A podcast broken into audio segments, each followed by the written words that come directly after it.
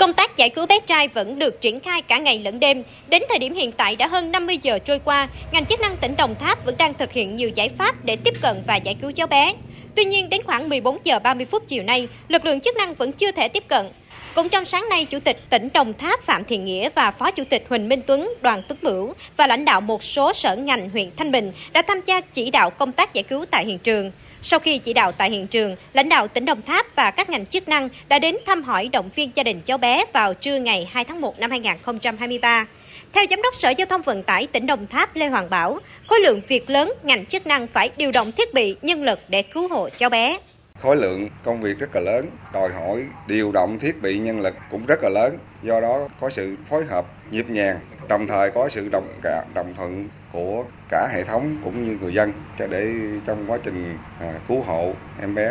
cho nó được thuận lợi. Trao đổi với phóng viên tại hiện trường, ông Đoàn Tấn Bửu, Phó Chủ tịch Ủy ban Nhân dân tỉnh Đồng Tháp cho biết, đây là tình huống khẩn cấp nên các lực lượng chuyên môn đang tập trung tại hiện trường với thiết bị chuyên dụng được triển khai để rút ngắn thời gian cứu hộ. Tỉnh Đồng Tháp cũng đã tập trung chỉ đạo cho các ngành địa phương lực lượng của tỉnh, đơn vị thi công để rút ngắn và kết thúc cứu hộ, giảm bớt áp lực lo lắng của gia đình cháu bé.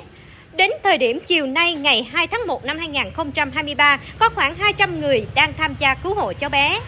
Theo ông Đoàn Tấn Bửu, Phó Chủ tịch Ủy ban Nhân dân tỉnh Đồng Tháp, ngoài lực lượng ứng cứu tại chỗ, thì quân khu 9 đã điều lực lượng công binh và các thiết bị chuyên dụng để thăm dò độ sâu và các thiết bị cưa cắt khối bê tông được tập trung tại hiện trường để khi cần đến bất kể ngày đêm sẽ được sử dụng để sớm đưa được trụ bê tông lên để sau đó có những cứu hộ tiếp theo bằng các thiết bị chuyên dụng trên mặt đất. Đây là cái tình huống mà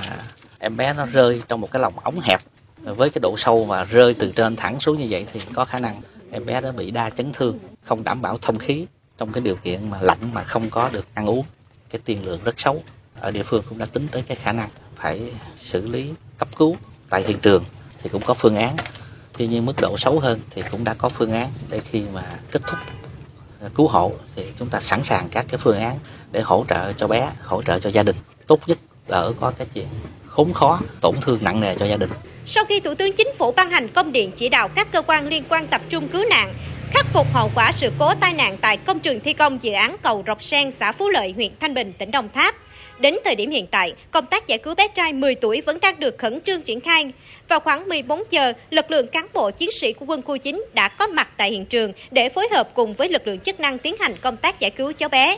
Trước đó như VOV đã thông tin, vào khoảng 11 giờ 30 phút ngày 31 tháng 12 năm 2022, bé trai Thái Lý Hạo Nam 10 tuổi cùng nhóm bạn vào công trình cầu đang thi công tại xã Phú Lợi, huyện Thanh Bình, tỉnh Đồng Tháp. Lúc đi qua công trình đang thi công, bé không may bị lọt xuống trụ bê tông rỗng với chiều sâu khoảng 35 mét. Các em đi cùng hô hoáng để người lớn ứng cứu nhưng bất thành.